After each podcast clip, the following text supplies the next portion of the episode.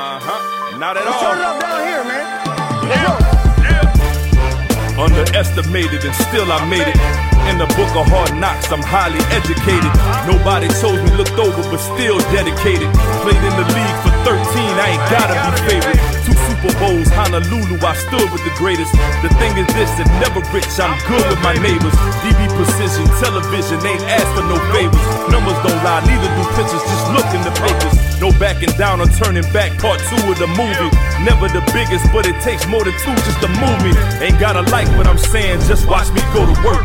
And tackle all of these topics right here on Face First. Welcome to Face First. I've been gone for a while. Uh, life happens, and I had some trips to take. We had Thanksgiving, so I took off, and and now we're back. Um, it's been a pretty cool time in, in in sports, right? It's like baseball ends, and you kind of get into baseball free agency, and now they're moving into a lockout. Football really gets into the dog days. Now you have bye games. Now you have injuries. People figuring out okay who stacks up where when it comes to the playoffs, and football really gets going in college. Now we have championship week, and usually during championship week, there are teams that are not playing in the championship, and you get coaching changes. And so that's what we have. And coaching changes makes me think about the culture of sports, the culture of locker rooms, the culture of teams, the culture of organizations. Because many times the the coach brings in that culture or sometimes that culture is already there and the people that are hiring the coach they want to find someone that can uphold that tradition and continue that culture but sports culture isn't about about race. It isn't about about about hometowns. It isn't about about upbringing. You see like like sports culture and and then the culture of, of a locker room or a team or an organization is like like these things are built are built through ups downs wins losses um, and kind of like the behaviors that are learned from navigating those things and that's whether or not you have dudes who play there who now come back to explain some of the things that they've been to. Or if you go to a university, dudes who are from that state, who are from that area, who just love that university, who chose that place, right? Because see, I tell everybody, I tell people all the time, though I played for New York, though I played for Washington, though I played for Pittsburgh, I didn't choose, I didn't really get to choose those places. Like the the the, the ground wasn't equal. And I said, you know what? Of all those places that I have equal opportunity to go to, I want to go to New York as an undrafted free agent. That wasn't what it was. What it was for me is I ain't have nowhere else to go. And when Washington gave me a call because they didn't even have a foul on me, Washington gave me a call because my coach from New York was not a DB coach in Washington. I didn't have a choice because I was working at Tiger Athletic Foundation 30 minutes from where I am right now. So that was my only opportunity to work out and get a job. And then when Pittsburgh came up, I remember praying before I ever went to Pittsburgh. uh, I was hurt. Uh, Washington signs Adam Archuleta. I have an opportunity to go on a trip to Pittsburgh. I have a trip to Seattle set up, a trip to Atlanta, and all these things are going on. I get offered my I first Pittsburgh tells me I have a knee injury that's going to take surgery, and that wasn't true. Uh, they just messed it up. But but then when I'm offered my contract in Pittsburgh, I have no other offers. Lawyer Milloy has just gone to Atlanta. Seattle at the time wasn't going to take a visit. So I, I agree. I signed in Pittsburgh. And then other things open up, but it's too late because God just said, you know what? That's where you're supposed to be. But it wasn't like I had 32 choices and that's what I picked. When it comes to picking your college, that's what happens. And so then all of a sudden we get to this weekend and Lincoln Riley is asked a very poignant question. The question Lincoln Riley was asked at Oklahoma before Bedlam was, Will you be the next head coach at LSU? And this is Saturday when I see this interview. So I believe it's Saturday. Maybe it was Friday night. I'm not sure. And he says, unequivocally, without blanking, without stuttering, without thinking, I will not be the next head coach at LSU. And guess what? He ain't tell no lies because he was the next head coach at Oklahoma. But think about what he got. 110 million.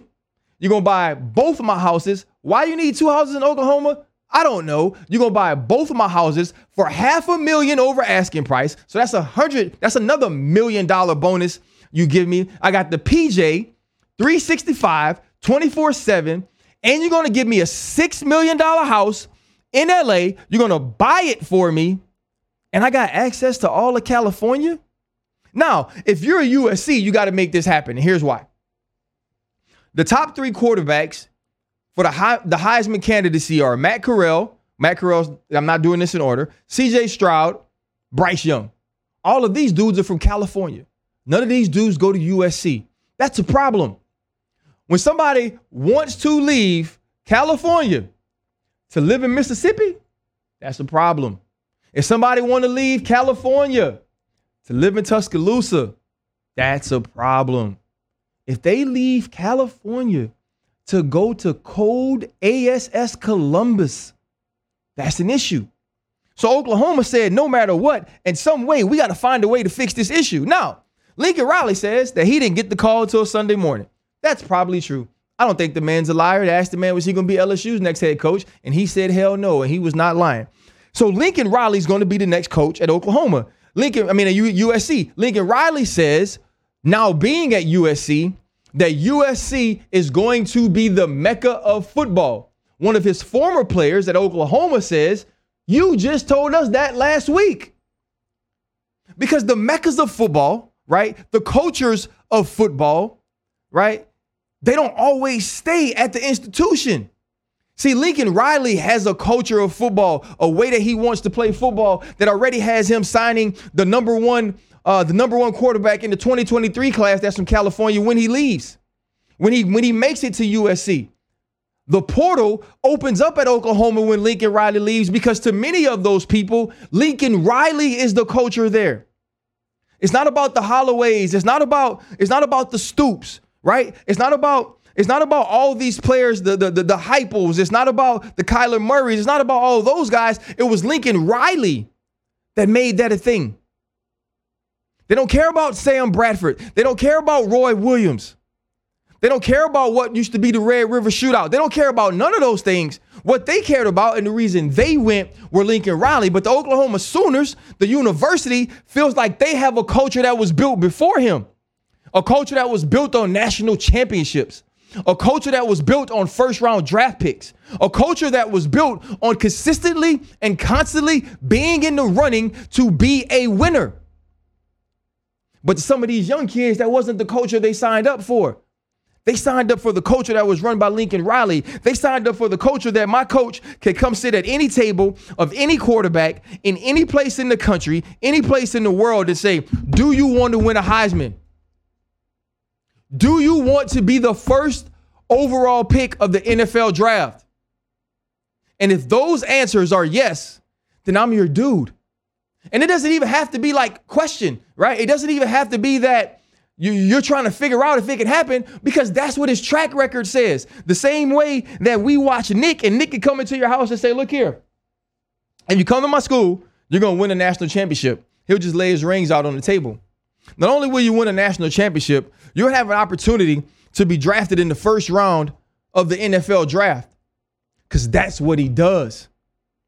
And so now, though, the culture of Oklahoma has to shift. You have to bring somebody in. You got to find you a coach and say, listen, this is the culture that we want to uphold. Here are the things that we want to do. Here is how we go about doing those things and how we've done those things forever. Can you fit that? And if he can fit that, then you take him. And so my school, my school was the next school to get a new head coach. We got Brian Kelly from Notre Dame. Scott Woodward, I got to give it to you, my man. You are a big game hunter. You successful in baseball in out west? Come be our baseball coach. You're a Hall of Fame basketball, uh, women's basketball coach in Texas? Come be our basketball coach. You coached for a decade at the most historic and prestigious college football program in the history of the country. Come be our next football coach. That's what Scott Woodward does. I'm not surprised by that. It doesn't shock me that he was able to get Brian Kelly to leave Notre Dame to come to LSU. Because what Brian Kelly doesn't have is a national championship. You know why he doesn't have a national championship? Because no matter how well he can coach, No matter how good he was with the X's and O's, when Notre Dame had to see Oklahoma, you ain't have enough guys. When Notre Dame had to see Alabama, you didn't have enough guys. When they had to see Georgia, you didn't have enough guys. Yeah, you had enough guys to win one or two big games a year that put you in the college football playoffs every year because you were at Notre Dame, but you didn't have the dudes. He's here because they got the dudes here. Because they got the dudes in LSU. That's why he's here. The last three coaches that LSU has hired, no matter how you see them, Les Miles, uh, I mean, I'm sorry, before Les, Nick Saban, Les Miles, Ed Orgeron, all won championships. We know that Nick won because he's Nick. We know that Nick could have probably won a championship had he stayed at Michigan State, but he was smart enough to come to LSU. We've watched Nick do the same thing at Tuscaloosa, right? Which is steep in tradition as well, which is cultured in tradition as well. The culture of success is there as well. They just knew that Nick was the dude that could bring that back. That's why they got him. But they missed and missed and missed and missed. And that culture changed in between that time. In between Bear Bryant wearing the hat, right? And Nick wearing the mock turtleneck, they sucked. That culture didn't carry over because culture is ever evolving. Culture is an everyday thing. No matter how steep in tradition, no matter how steep in success, no matter how steep in winning, culture is an everyday thing and culture is ever evolving. The minute your culture stops evolving is the minute you stop winning and they find somebody else to create the culture that they want. That's what LSU did. The culture stopped evolving. Or the culture evolved into something that wasn't going to allow success into something that wasn't going to look, whether it was inside or from the outside perception, the way you needed it to look. So Scott Woodward did what Scott Woodward does. He went big game hunting and he got Brian Kelly to leave Notre Dame, right? And come to LSU. I don't have an issue with that. You got a winner. You got a resume. Not only did Scott Woodward do what Scott Woodward does, LSU did what LSU does. LSU hired an old white dude. I don't have a problem with that. That's what they do. Right? Billy Napier, Mel Tucker. These are all people I was like, oh, young, vibrant, energetic. I was excited. I was like, oh my goodness, we got a chance to change the pace. Get a dude right there that's been at Lafayette that understands the landscape. A dude that learned under Nick Saban, but it wasn't big enough game. So LSU did what LSU does. Right? Les Miles, old white dude coaching in the Midwest. Ed Orgeron, old white dude from the Bayou. Brian Kelly, old white dude from the Northeast. Now, I get it. I probably, you probably think I'm a cynic. You probably think, oh, here go RC with the race stuff. It's not about race. I think anybody can win here. We proved it. Ed's gone because Ed ain't coached the right way, because Ed ain't lived the right way. He's gone. But he coached the best, greatest college football team of all time. You're going to win here. That ain't hard to do. But you had a chance to make a change. You had a chance to do something different. No, we chose winning. And you should always choose winning. There's different ways to win, though. And so now there are these players that have to say, okay, is the LSU tradition why I'm here, or was Coach O that tradition? Is all I've ever wanted to do was wear purple and gold? Because if all I've ever wanted to do was wear purple and gold, it doesn't matter who the coach is. But you got to understand that tradition too. That tradition isn't necessarily steeped in winning throughout history. It's the reason that when I was at school, all they ever talked about was Billy Cannon from 1958. Kevin Faulk started to change that culture. Kevin Faulk made it a culture where if you were a star in Louisiana, there was no place you wanted to be other than LSU. And we want people to want to be here. You want people to rush and jump at the chance of being the coach at this school with this culture of football, with this love of fans, with this type of, of, of, energy, right? With this type of passion for what you do. You want a coach that'll leave in the middle of the night to be here. But do you want to send your kid to somebody that'll leave in the middle of the night to beat somewhere else after they sat in your house and told you how much they needed your kid there, how much they were going to be there for him? Do you want them to send an overnight text, a late text, a you up text? They say, I'm sorry, I can't tell y'all this face to face, guys. I love everything that we've done, but I gotta go. I gotta go because those kids are better, and that's the truth. I gotta go because I got a better chance of winning the national championship, but that's the truth. But do you want your kids to be a part of something where the man just says, you know what, you're not worth looking in the eye face to face and telling you thank you? Because that's what happened. But it's not just Brian Kelly. That's that's that, that's all of them. That's what they do. That's why the transfer portal is a thing now. Because people now figured out that we have to understand that these kids look at the culture of these schools based on the coaches of these schools. They're not going to Oklahoma because they love Oklahoma. They're going to Oklahoma because they feel like Oklahoma could do a certain thing under Lincoln Riley. They're going to LSU because LSU could do a certain thing under this coach. They're going to all these different places and being a part of all these different things because of the people. But you got to understand if you're the parent of a young athlete, you are not handing your children over to another father. You're not handing your children over to another mother. You parent your kids. You are handing your child over to a capitalist, a capitalist that will never put your child and your child's wants, your child's well being, your child's passions over their own ambition. And I don't say these things to make you feel like these things are a negative. I say these things because they're true. I got a kid that does the same thing. He just found out that his coach was staying. I was asked questions. If Coach Herm leaves or if they're not there, if the coaches are there, will Jordan stay? I said, I don't know. He told me that he'd stay. He told me that he made a choice to go to that school. He wanted everything to stay the same. He's excited that it stayed the same. But his his he wasn't just there for that. But you got to be smart about that because cultures change because people leave.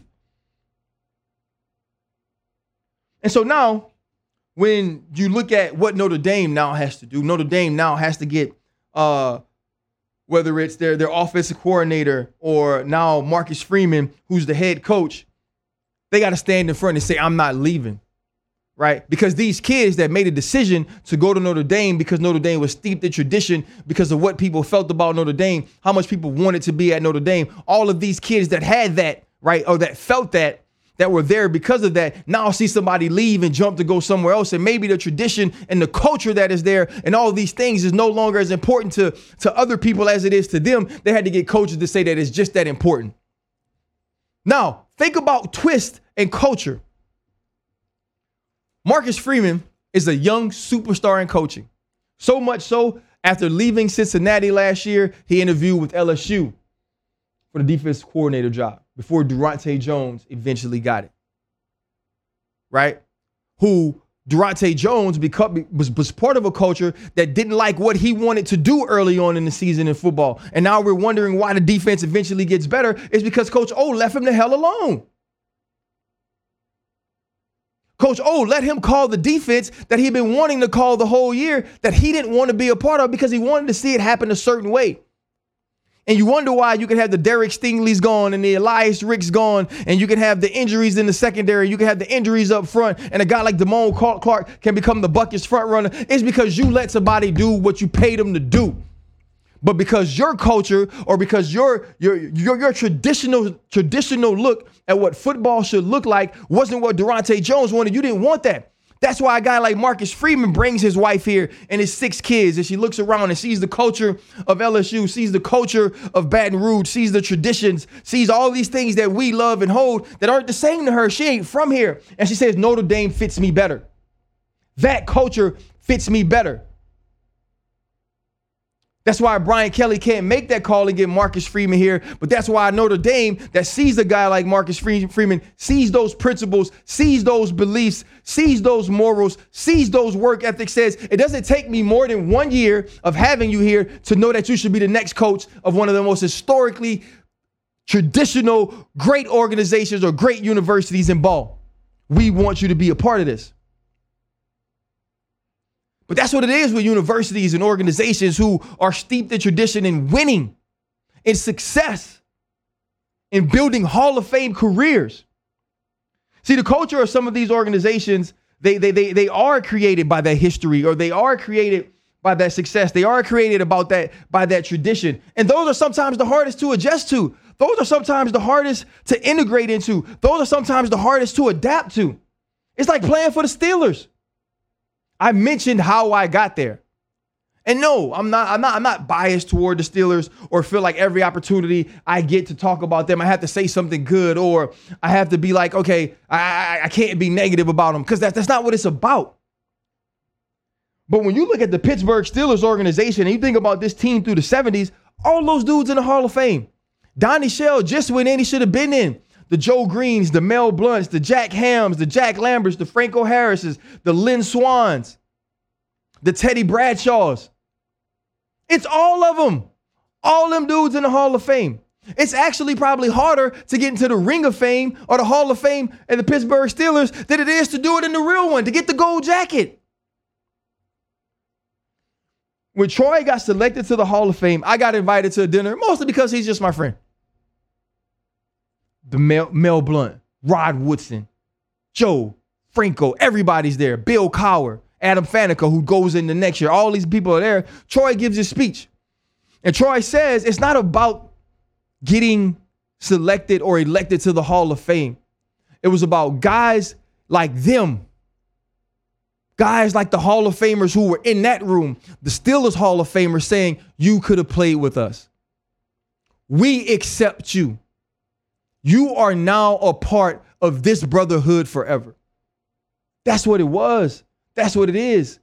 So then when I became a part of it and you walk it around and you see this tall dude in the cowboy hat named Mel Blount in in in in in in, in boots, and then you wonder to yourself, why in the hell didn't he play DN? But then you start to have a conversation with him, and you you you, you learn that he's from the same place you from. You learn that he went to school in, in the same area you went to school. You learn that now he stays there and he has this foundation and he continues to help young people in Pittsburgh. Why are you still here? It's because of the tradition. It's because of the culture.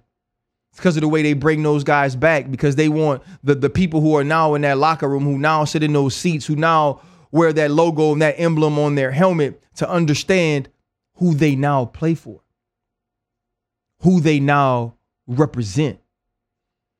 And so when we're in the 2008 AFC Championship and, Troy gets a pick six, and the next play, I see uh, Willis McGahee shift to the side of Joe Flacco the same way Darren Sproles shifted to the side of Philip Rivers the week before, and I see the same type of release, and I dig my feet in the ground and I run downhill. All I'm thinking is, I'm not going to stop until I run through his face because that's what we do.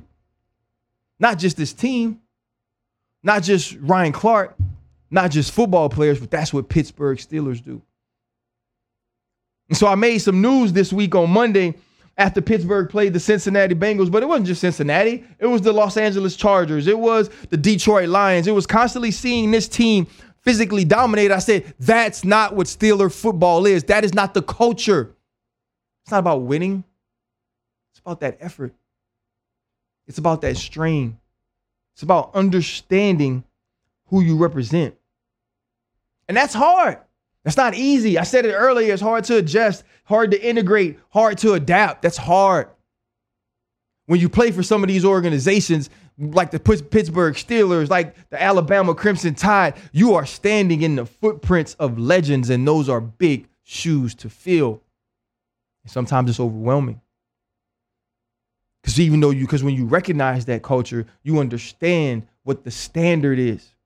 You understand what the people of this city have always had. You understand what this coaching staff, what this family who owns this team has always had. And when you don't uphold that, that's an issue. That's why Rocky Bleier comes out and says things.